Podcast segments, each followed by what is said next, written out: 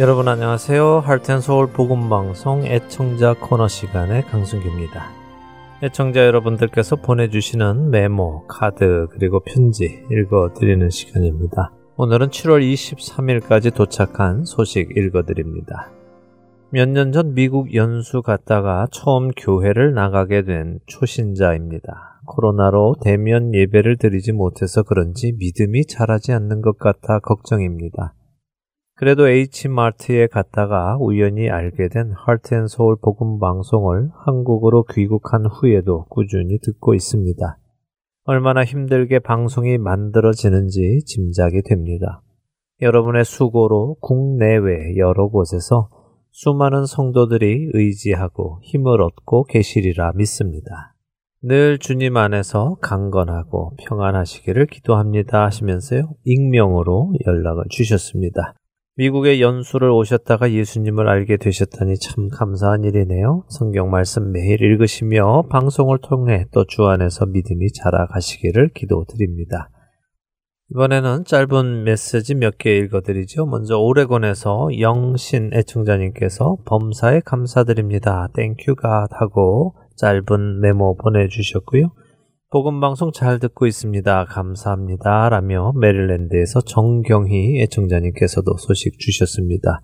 또 콜로라도에서 김삼수 애청자님께서도 보내주시는 CD 잘 받고 있습니다. 감사합니다. 은혜 많이 받고 수고하시는 모든 분들의 노고에 다시 한번 감사드립니다. 하고 연락 주셨습니다. 네, 영신 애청자님, 정경희 애청자님, 또 김삼수 애청자님 모두 감사드립니다. 방송 다 잘 듣고 계신다니 더없이 기쁜 소식입니다. 자, 이번에는 콜로라도 덴버에서 보내주신 편지 소개해 드립니다. 하트앤서울 봉사자 여러분들께 주님이 우리에게 명하신 지상 명령을 감당하기 위해 더운 날씨에도 열심히 봉사하시는 모든 분들께 감사드립니다. 저는 덴버 콜로라도에 사는 백윤희 애청자입니다. 요한계시록과 왕들의 이야기 시리즈 CD를 부탁드립니다. 계속해서 듣고 싶습니다. 감사드립니다. 수고하세요. 주님의 크신 사랑과 은혜가 수고하시는 모든 분들에게 함께 하시기를 하시면서 보내주셨습니다. 네, 백윤희 애청자님 감사합니다. 신청하신 요한계시록과 왕들의 이야기 CD 보내드리겠습니다. 방송을 통해 주 안에서 믿음이 강건해지시기 기도드립니다. 이제 마지막 편지 읽어드립니다. 안녕하세요. 할텐서울 모든 봉사자님께 항상 진심으로 감사를 드립니다. 하나님께서 너무 사랑하시는 모든 봉사자님의 가정에 많은 축복을 주시기 기도드립니다.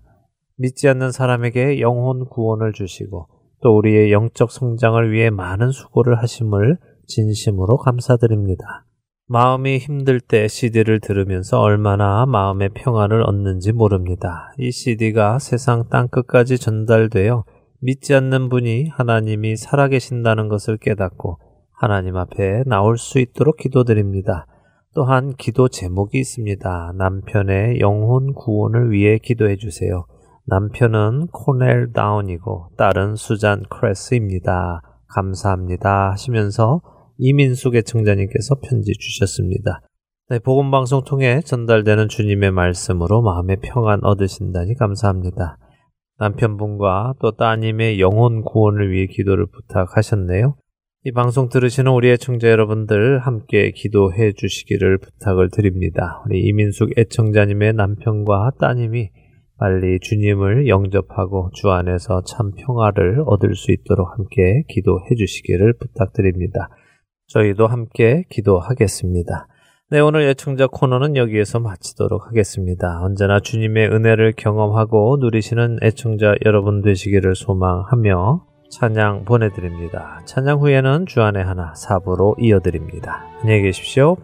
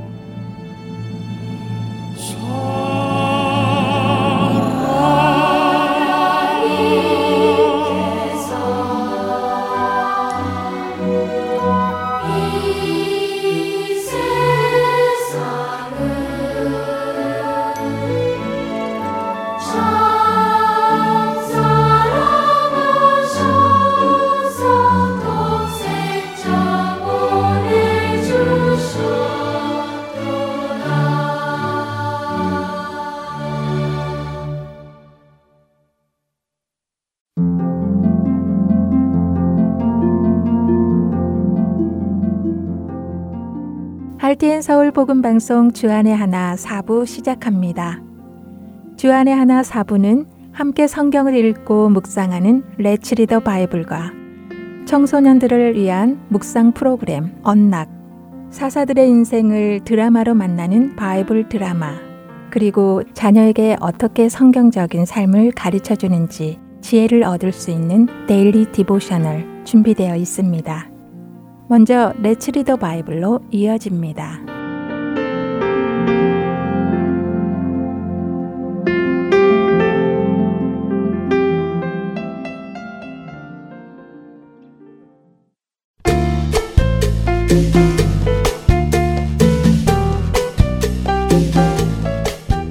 애청자 여러분 안녕하세요.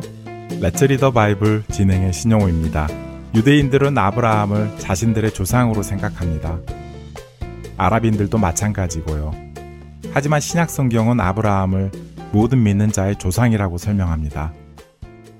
오늘 우리가 함께 읽을 로마서 4장은 그 내용이 잘 기록되어 있습니다. 아브라함은 하나님께 의롭다고 인정받은 사람이었습니다. 그런데 아브라함이 어떤 행위를 통해 하나님께 의롭다고 인정받은 것은 아니었습니다. 그는 단지 하나님을 믿었고 하나님을 믿은 아브라함을 하나님께서는 의롭다고 여겨주신 것 뿐이었죠. 그렇기에 아브라함은 자신의 의로움을 자랑할 것이 없었습니다. 내가 이렇게 이렇게 해서 하나님께로부터 의롭다고 인정받았다. 라고 자랑할 수 없었지요. 허물이 있고 죄가 있는 사람이 믿음이 있다는 것 그 한 가지 때문에 하나님께서 그 사람의 죄를 인정하지 않으신다면 그 사람에게는 큰 복인 것입니다. 그런데 로마서는 아브라함이 언제 하나님께 의롭다고 인정을 받았는지 묻습니다. 아브라함이 할례를 받은 후에 인정을 받은 것인지 아니면 아브라함이 할례를 받기 전에 인정을 받은 것인지 묻고 있지요. 어떻게 생각하십니까? 아브라함이 하나님께 의롭다고 인정받은 것이 그가 할례를 받기 전입니까? 아니면 할례를 받은 후입니까? 그렇습니다. 그가 할례를 받기 전에 그는 하나님을 믿었고 그런 그를 하나님은 의롭다고 여겨 주신 것입니다. 그렇기에 아브라함은 할례를 받은 유대인들의 조상이기도 하지만 할례를 받지 않고도 하나님께 의롭다 하심을 받은 모든 사람들의 조상이기도 한 것입니다. 믿음으로 의롭다 하심을 받은 아브라함은 의로운 삶을 살아갔습니다. 하나님을 믿는 삶을 살아간 것입니다. 하나님께서 죄가 있는 우리임에도 불구하고 우리의 죄를 인정하지 않으시고 의롭다고 해주시는 것은 우리의 행위 때문이 아니라 우리의 믿음을 의롭다고 하시는 하나님의 자비하신 은혜 때문입니다. 그렇다고 해서 하나님께서 우리의 죄를 눈감아 주신 것은 아닙니다. 하나님은 우리의 죄값을 죄 없으신 예수님께서 대신 죽으심으로 치르게 하셨습니다. 그리고 그 사실을 믿는 우리들을 의롭다고 여겨주십니다. 그렇기에 우리 역시 의로운 삶을 살아가야 합니다. 어떤 상황에서도 하나님을 믿는 믿음으로 살아가는 것, 그것이 의로운 삶입니다. 그런 삶을 살아가는 우리가 되기 바랍니다. 레츠 리더 바이블 오늘은 로마서 4장 1절부터 25절까지의 말씀을 읽고 마치겠습니다. 그런즉 육신으로 우리 조상인 아브라함이 무엇을 얻었다 하리요? 만일 아브라함이 행위로서 의롭다 하심을 받았으면 자랑할 것이 있으려니와 하나님 앞에서는 없느니라. 성경이 무엇을 말하느냐? 아브라함이 하나님을 믿음에 그것이 그에게 의로 여겨진 바 되었느니라. 일하는 자에게는 그 삭시 은혜로 여겨지지 아니하고 보수로 여겨지거니와 일을 아니할지라도 경건하지 아니한 자를 의롭다 하시는 이를 믿는 자에게는 그의 믿음을 의로 여기시나니. 일한 것이 없이 하나님께 의로 여기심을 받는 사람의 복에 대하여 다윗이 말한 바 불법이 사함을 받고 죄가 가려짐을 받는 사람들은 복이 있고 주께서 그 죄를 인정하지 아니하실 사람은 복이 있도다. 함과 같으니라. 그런즉 이 복이 할례자에게냐 혹은 무할례자에게도냐 무릇 우리가 말하기를 아브라함에게는 그 믿음이 의로 여겨졌다 하노라. 그런즉 그것이 어떻게 여겨졌느냐? 할례시냐 무할례시냐? 할례시가 아니요 무할례시니라. 그가 할례의 표를 받은 것은 무할레시의 믿음으로 된 의를 인친 것이니 이는 무할례자로서 믿는 모든 자의 조상이 되어 그들도 의로 여기심을 얻게 하려 하심이라. 또한 할례자의 조상이 되었나니 곧 할례 받을 자에게뿐 아니라 우리 조상 아브라함이 무할례 시에 가졌던 믿음의 자취를 따르는 자들에게도 그러하니라. 아브라함이나 그 후손에게 세상의 상속자가 되리라고 하신 언약은 율법으로 말미암은 것이 아니요 오직 믿음의 의로 말미암은 것이니라. 만일 율법에 속한 자들이 상속자이면 믿음은 헛것이 되고 약속은 파기되었느니라. 율법은 진노를 이루게 하나니 율법이 없는 곳에는 범법도 없느니라. 그러므로 상속자가 되는 그것이 은혜에 속하기 위하여 믿음으로 되나니 이는 그 약속을 그 모든 후손에게 굳게 하려 하심이라. 율법에 속한 자에게 뿐만 아니라 아브라함의 믿음에 속한 자에게도 그러하니 아브라함은 우리 모든 사람의 조상이라. 기록된 바 내가 너를 많은 민족의 조상으로 세웠다 하심과 같으니 그가 믿은 바 하나님은 죽은 자를 살리시며 없는 것을 있는 것으로 부르시는 이시니라. 아브라함이 바랄 수 없는 중에 바라고 믿었으니 이는 내 후손이 이 같으리라 하신 말씀대로 많은 민족의 조상이 되게 하려 하심이라. 그가 백세나 되어 자기 몸이 죽은 것 같고 사라의 태가 죽은 것 같음을 알고도 믿음이 약하여지지 아니하고 믿음이 없어 하나님의 약속을 의심하지 않고 믿음으로 견고하여져서 하나님께 영광을 돌리며 약속하신 그것을 또한 능히 이루실 줄을 확신하였으니 그러므로 그것이 그에게 의로 여겨졌느니라.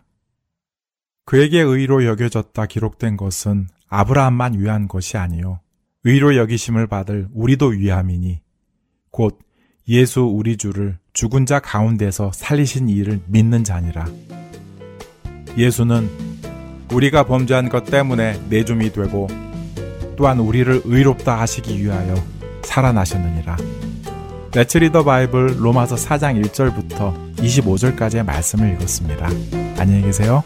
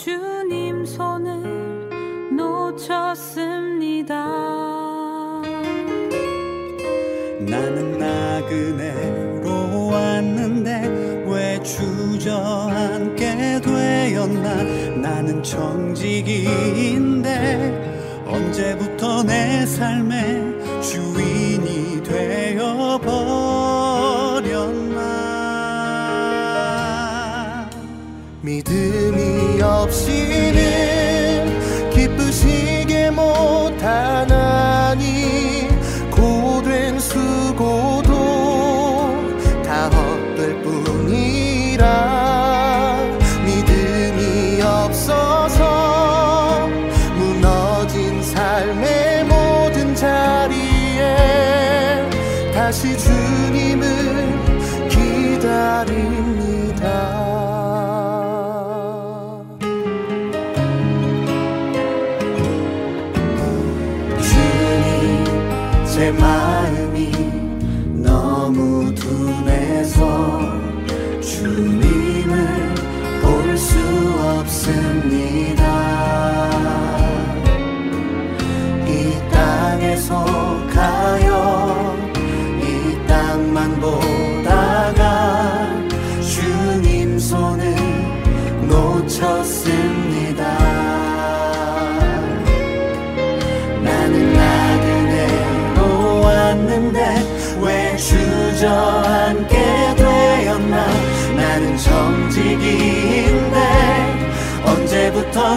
정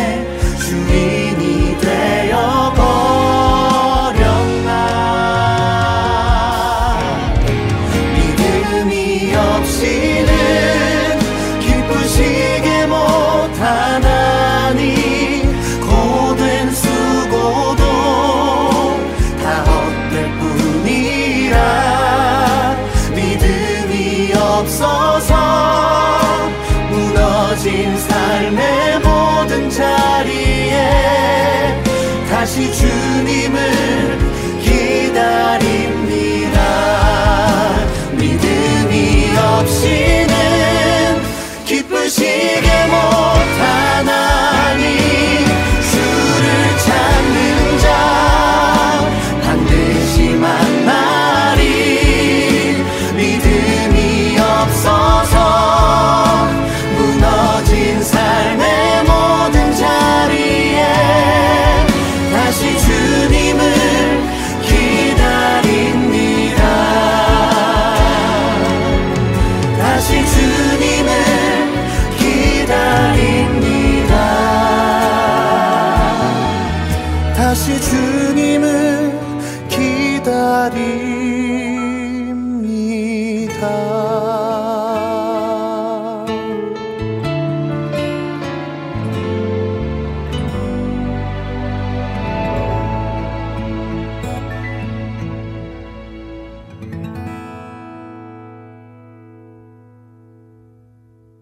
10대 자녀들과 함께 생각하는 프로그램 언락으로 이어집니다.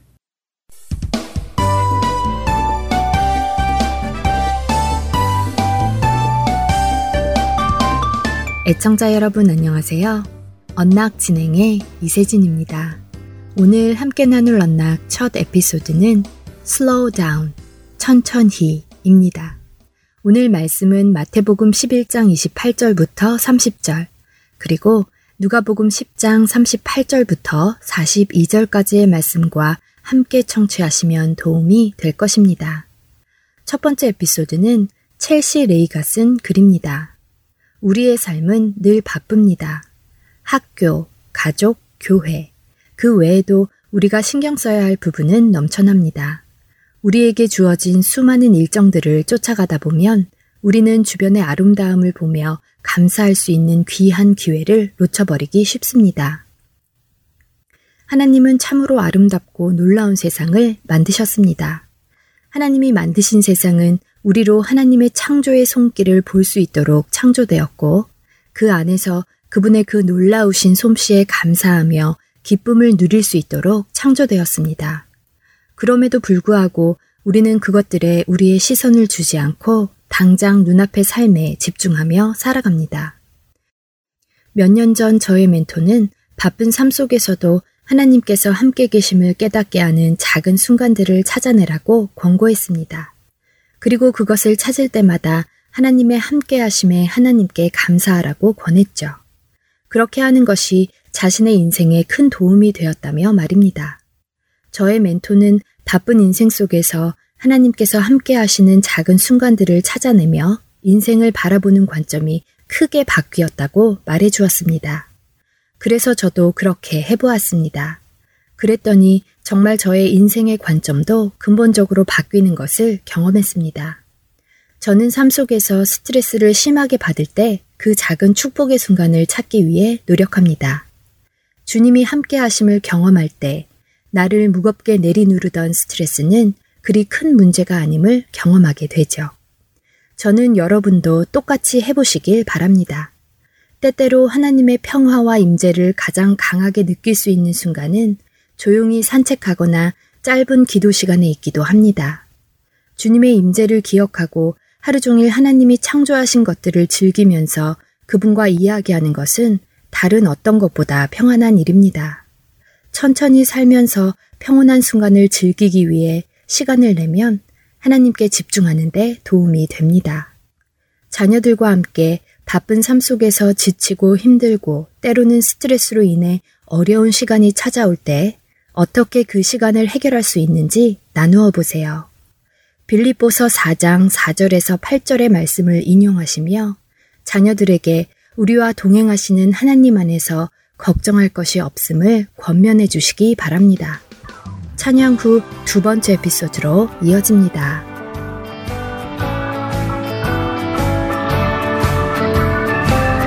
예수님이 우리의 바로 귀한 친구가 되십니다. 귀하신 친구.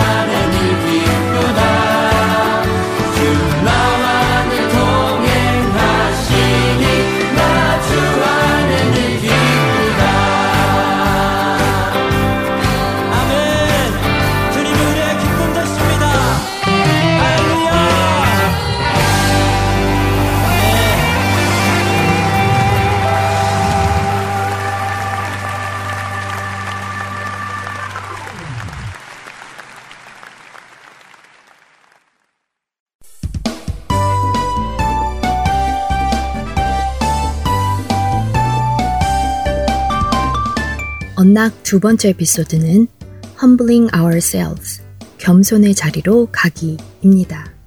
오늘 말씀은 역대하 7장 11절부터 16절까지의 말씀과 미가서 6장 6절부터 8절, 그리고 빌립보서 2장 1절부터 11절까지의 말씀과 함께 청취하시면 도움이 될 것입니다.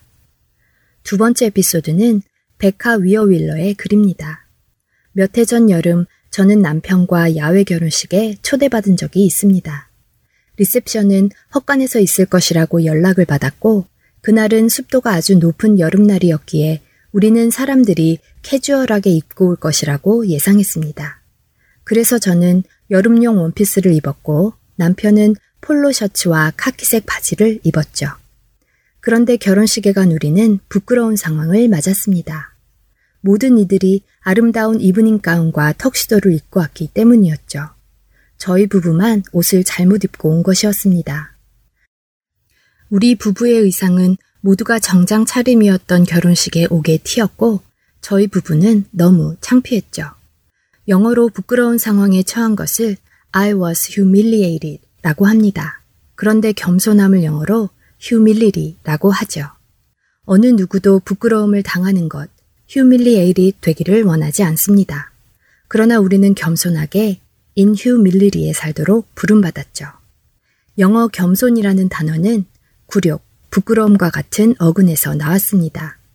예수님은 굴욕당하는 것을 두려워하지 않으셨습니다. 그분은 우리를 너무 사랑하셨기 때문에 인간이 되셨고 우리의 죄에 대한 형벌을 받으시고 십자가에서 굴욕적인 죽음을 당하셨습니다. 그분은 그 부끄러운 일을 겸손하게 받으셨습니다. 그분의 겸손은 결국 우리로 죄와 죽음을 이기게 해주셨고 그분의 겸손은 우리로 마지막 날에 부활을 약속해 주셨습니다. 그 마지막 날이 오기 전까지는 아직 만물이 회복되지 않은 분열과 타락에 있는 세상에 우리는 살아가야 합니다. 세상은 점점 더 심각하게 양극화되어 가고 있습니다. 서로 간에 다른 의견을 가진 사람들과 대화하는 것이 점점 어려워져 갑니다. 상대로부터 부끄러움을 당할 것 같은 두려움은 우리로 입을 다물게 하기도 합니다. 그러나 우리는 그런 상황에서도 다른 사람의 말을 들어줄 만큼 겸손한 자리로 내려가야 합니다. 우리가 겸손할 수 없다면 우리는 다른 사람을 사랑할 수 없습니다. 불의한 세계에서 부끄러움을 당할 것을 두려워한다면 우리는 정의를 말할 수 없습니다.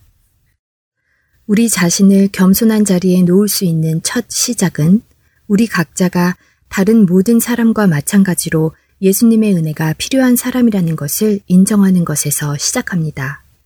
성경은 치유함을 위해 겸손이 얼마나 필요한지 보여줍니다.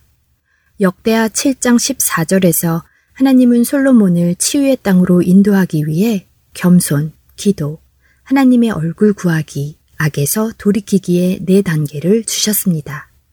겸손하라는 하나님의 말씀은 단순한 제안이 아닙니다. 미가서 6장 8절은 사람들에게 공의롭게 행동하고 자비를 사랑하며 겸손하게 하나님과 동행하라고 명령하십니다. 우리가 겸손한 자리로 내려갈 때 하나님의 은혜는 우리를 통해 다른 사람들에게 흘러갑니다. 우리 각자는 다른 사람들의 얘기를 경청하고 사랑하기 위해 자신의 의견과 원함을 내려놓는 겸손한 자리로 내려가야 합니다. 우리가 이 세상에서 하나님께서 이루실 치유와 화해를 보길 원한다면 우리 자신은 예수님처럼 겸손한 모습으로 예수님을 따르는 것을 두려워하지 않을 것입니다. 심지어 굴욕과 부끄러움을 당하더라도 말입니다. 자녀들과 함께 예수님께서 우리와 하나님 사이를 회복시키기 위해 어떤 부끄러움을 당하셨는지 그 부끄러움을 당하시면서도 결코 자신을 변명하시거나 그 일을 피하지 않으셨음을 나누어 보시기 바랍니다. 그리고 우리가 그런 예수님을 따라 겸손한 삶을 살 때에 하나님께서는 또 다른 사람들에게 어떤 일을 하실지 나누어 보세요. 이번 전락 마치겠습니다. 다음 시간에 뵙겠습니다.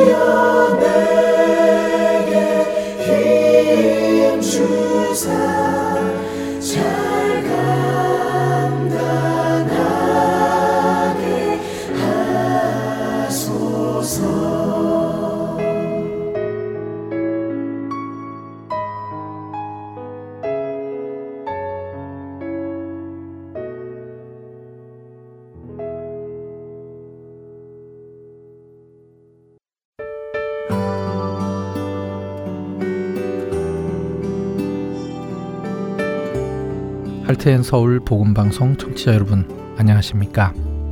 유병성 목사입니다.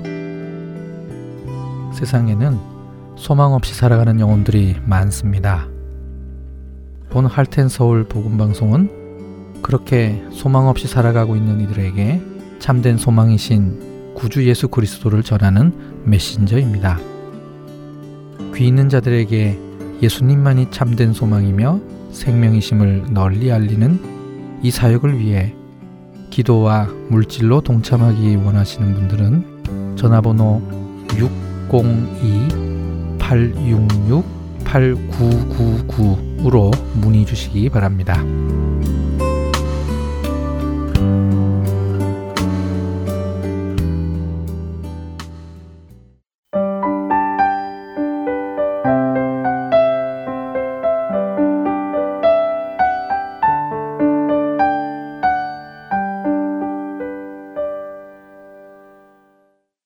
바이블 드라마로 이어집니다.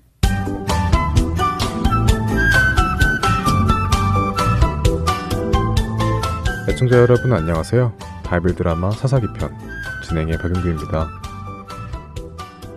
미디안 연합군과의 전쟁을 위해 모여든 3만 2천 명의 이스라엘 백성들.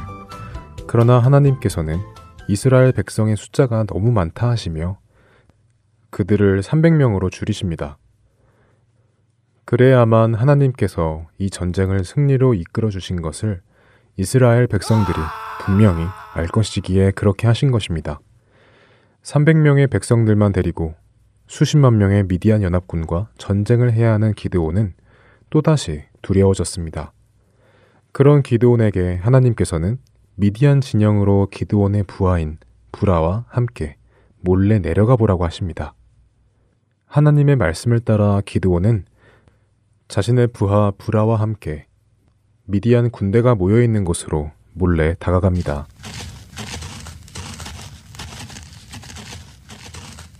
부라, 내 옆에 바짝 붙어오게. 몸을 낮추고. 네. 오, 저기 미디안 군대가 진을 치고 있군. 자, 여기쯤 숨어서 한번 보세나. 와, 정말 많군요. 그러게 말일세. 한 10만 명도 넘을 것 같군. 저 낙타들을 보십시오. 셀 수도 없을 만큼 많습니다. 엄청난 군사력인데요. 흠, 도대체 어떻게 300명을 데리고 이들과 싸울 수 있겠나? 알 수가 없군. 그래도 하나님께서 하시면 안 될 일이 뭐가 있겠습니까? 하나님께서 하라 하신 싸움이니 하나님을 믿고 시작하시죠. 여러 가지 표적도 보여주셨지 않습니까? 표적을 보여주셔서 내가 좀 자신감을 얻었었는데 여기 이렇게 와서 미디안 군사를 직접 보니 자신감이 또 떨어지네. 하나님께서는 도대체 왜 나에게 이곳에 와서 적군을 보라고 하셨는지 모르겠군. 음, 이들이 하는 말을 들으면 내 손이 강해진다고 하셨는데.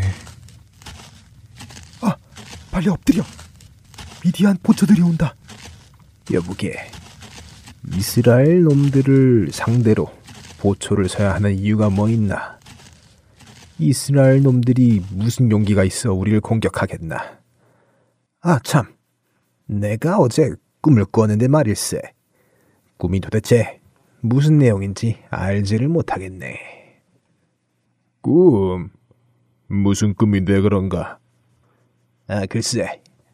꿈에 거칠한 보리떡 한 덩어리가 대굴대굴 굴러오더니 우리 진영 한가운데 있는 장막을 덮치더라고. 그랬더니 장막이 보리떡에 깔려 폭삭 내려앉는 거 아니겠나? 정말 웃기지 않나? 아니 보리떡이 도대체 뭐라고 장막을 쓰러뜨리겠나? 이거 이거 이 사람 아직 모르는구먼.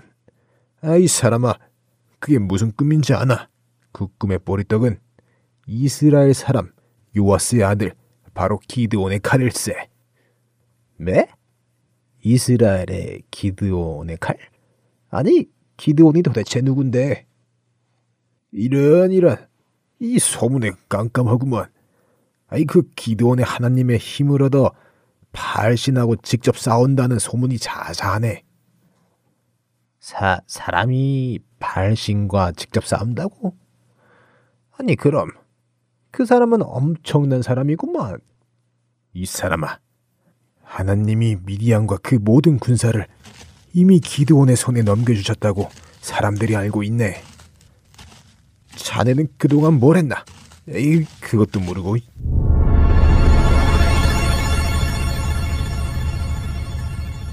미디안 보초들의 이야기를 들은 기드온과 브라. 그들의 마음속에는 용기가 생기기 시작했습니다. 기도원 날이 들으셨죠? 이미 미디안 군인들이 기드온 나리의 이름을 알고 있고 떨고 있습니다. 정말 그렇군. 하나님께서 정말 그들을 내 손에 넘겨주시겠다는 표적이군. 자, 어서 돌아가서 미디안 놈들과의 전쟁을 시작하세나. 이스라엘 진영으로 돌아온 기드온. 그는 큰 소리로 외칩니다. 형제 여러분, 일어나시오. 우리 여호와 하나님께서 미디안과 그 연합군을 우리의 손에 넘겨주셨습니다.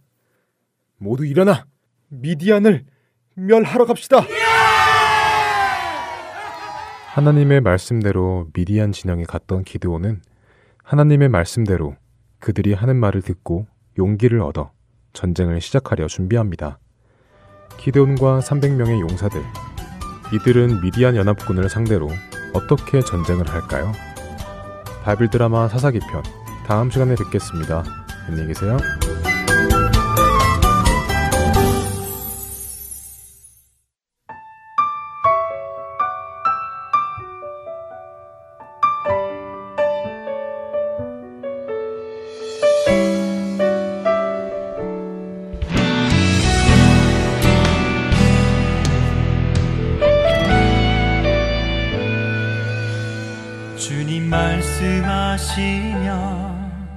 내가 나가리다. 주님 뜻이 아니면 내가 멈춰서리다. 나의 가고 서는 것 주님 뜻에 있으니 오 주님 나를 이끄소서 말씀하시면 내가 나가리다. 주님 뜻이 아니면 내가 멈춰서리다. 나의 가고 서는 것 주님 뜻에 있으니 오 주님 나를 뜻하신 그곳에 나 있기 원합니다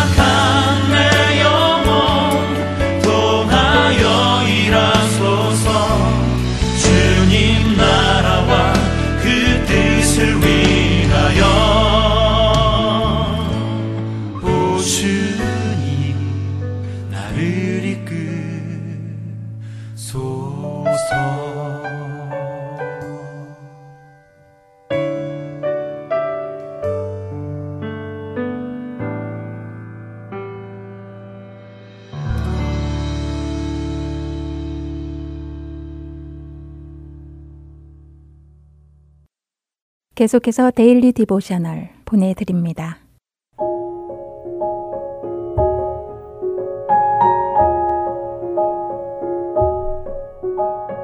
애청자 여러분 안녕하세요. Daily Devotional 진행의 최소영입니다. 우리 자녀들은 우리가 살고 있는 이 땅의 집과 거처가 모두 유한한 것이며 언젠가 소멸될 것임을 알고 있나요? 예수님께서 우리를 위해 영원한 거처를 예비한다고 하신 약속을 믿고 있는지요? 오늘은 이것에 대해 나누어 보고 함께 말씀을 묵상하는 시간 되시길 바랍니다. 오늘 데일리 디보셔널의 제목은 A Forever Home, 영원한 집입니다. 센티아고는 내일까지 내야 하는 숙제가 있다는 것을 깜빡 잊고 있었습니다. 당황하는 센티아고에게 엄마는 지금 얼른 숙제를 시작하라고 말씀하셨지요. 무엇에 관한 숙제인지 물어보시는 엄마에게 센티아고는 옛날에 살던 Native American들의 주거 방식에 관해 리포트를 써야 한다고 대답합니다. 센티아고는 숙제를 위해 컴퓨터 앞에 앉아 오래전 Native American들의 주거 방식에 대해 search하기 시작했고 그동안 엄마는 센티아고에게 줄 간식을 준비하고 계셨지요. 여러 웹사이트를 찾아보던 센티아고는 Native American들의 주거 방식이 한 가지가 아닌 여러 가지 다른 방식이었다고 하며 참 흥미롭다고 엄마에게 이야기합니다. 센티아고의 말에 엄마는 그들이 다양한 지역에 흩어져 살며 다른 환경과 다른 생활 방식을 가지고 있었기 때문일 것이라고 말씀하셨지요. 센티아고는 엄마의 말씀이 맞다고 하며 블랙핏이나 라코타 부족과 같이 평지에 살았던 사람들은 버팔로 가죽으로 만든 티피에 거주하였다고 합니다. 그리고 버팔로 떼를 발견하여 사냥할 때는 티피를 접어서 가지고 다녔다는 것이지요. 또한 숲에 살았던 알곤킨들은 위그엠이라고 불리는 지붕이 둥근 집에 거주했는데 위그엠은 주로 나무 껍질로 덮었다고 합니다. 그리고 사막에 살던 나바오 사람들은 흙으로 만든 흙안이라고 불리는 집에 살았다고 하지요. 센티아고의 설명을 들으시던 엄마는 각기 다른 집들은 각각의 필요에 맞게 지어진 것 같다고 하시며 예수님께서도 우리를 위해 집을 예비하신다고 하신 말씀이 떠오르지 않느냐고 물으십니다. 엄마의 말씀에 센티아고는 예수님께서 아버지 집에 우리의 거처를 예비하신다고 하셨는데 천국을 말씀하시는 것이 아니냐고 말하였지요. 엄마는 맞다고 하시며 예수님께서 우리를 위해 예비하시는 거처는 이 땅의 집과는 다른 완전한 곳이라고 하십니다. 예수님께서는 다시 오실 것이고 새 하늘과 새 땅이 임할 것이며 영원히 죄를 멸하시고 모든 것을 새롭게 하실 것이라고 엄마는 말씀하셨지요. Native American들은 그들의 필요에 맞는 다양한 집을 짓고 살았습니다. 하지만 이 땅의 집들은 모두 유한하고 언젠가 없어질 것이라는 것이지요. 예수님께서 예비하시는 집만이 영원한 것이라고 엄마는 말씀하십니다. 엄마의 말씀에 센티아고는 성경에서 예수님이 말씀하신 거처를 맨션, 저택이라고 표현한 것을 보았다고 하며 저택에 사는 기분은 정말 좋을 것 같다고 하였지요. 엄마는 어떤 번역본들은 맨션이라는 표현을 사용하지 않는다고 하시며 확실한 것은 예수님께서 예비하실 집은 예수님과 함께 거하기에 가장 멋진 집일 것이라고 하십니다. 또한 다달이 payment를 내지 않아도 된다고 엄마는 웃으며 말씀하셨지요. 센티아고는 예수님께서 이미 그 값을 지불하셨기 때문이라고 대답하며 오늘 이야기는 마칩니다. 자녀들과 살고 있는 집에 대해 이야기해 보시기 바랍니다. 각자 살고 있는 집의 종류와 모양은 조금씩 다를 것입니다. 또한 혼자 방을 쓰는 경우도 있고 형제자매와 같이 쓰는 경우도 있겠지요. 하나님께서 우리에게 이 땅에서 거처할 것을 주신 것을 감사하시기 바랍니다. 하지만 이 땅의 집은 모두 잠시 있을 것이고 영원한 것이 아님을 기억해야 합니다. 예수님께서 믿는 자들에게 하늘의 영원한 집을 준비해 주셨음을 자녀들에게 가르쳐 주세요. 오늘 자녀들과 함께 묵상할 말씀은 요한복음 14장 3절 가서 너희를 위하여 거처를 예비하면 내가 다시 와서 너희를 내게로 영접하여 나 있는 곳에 너희도 있게 하리라 입니다. 이 땅에서 흠없는 예수님의 신부로 준비되어 예수님께서 다시 오실 날에 기쁨으로 예수님을 맞이하는 우리 자녀들 되길 소망하며 오늘 Daily Devotional 마칩니다. 안녕히 계세요.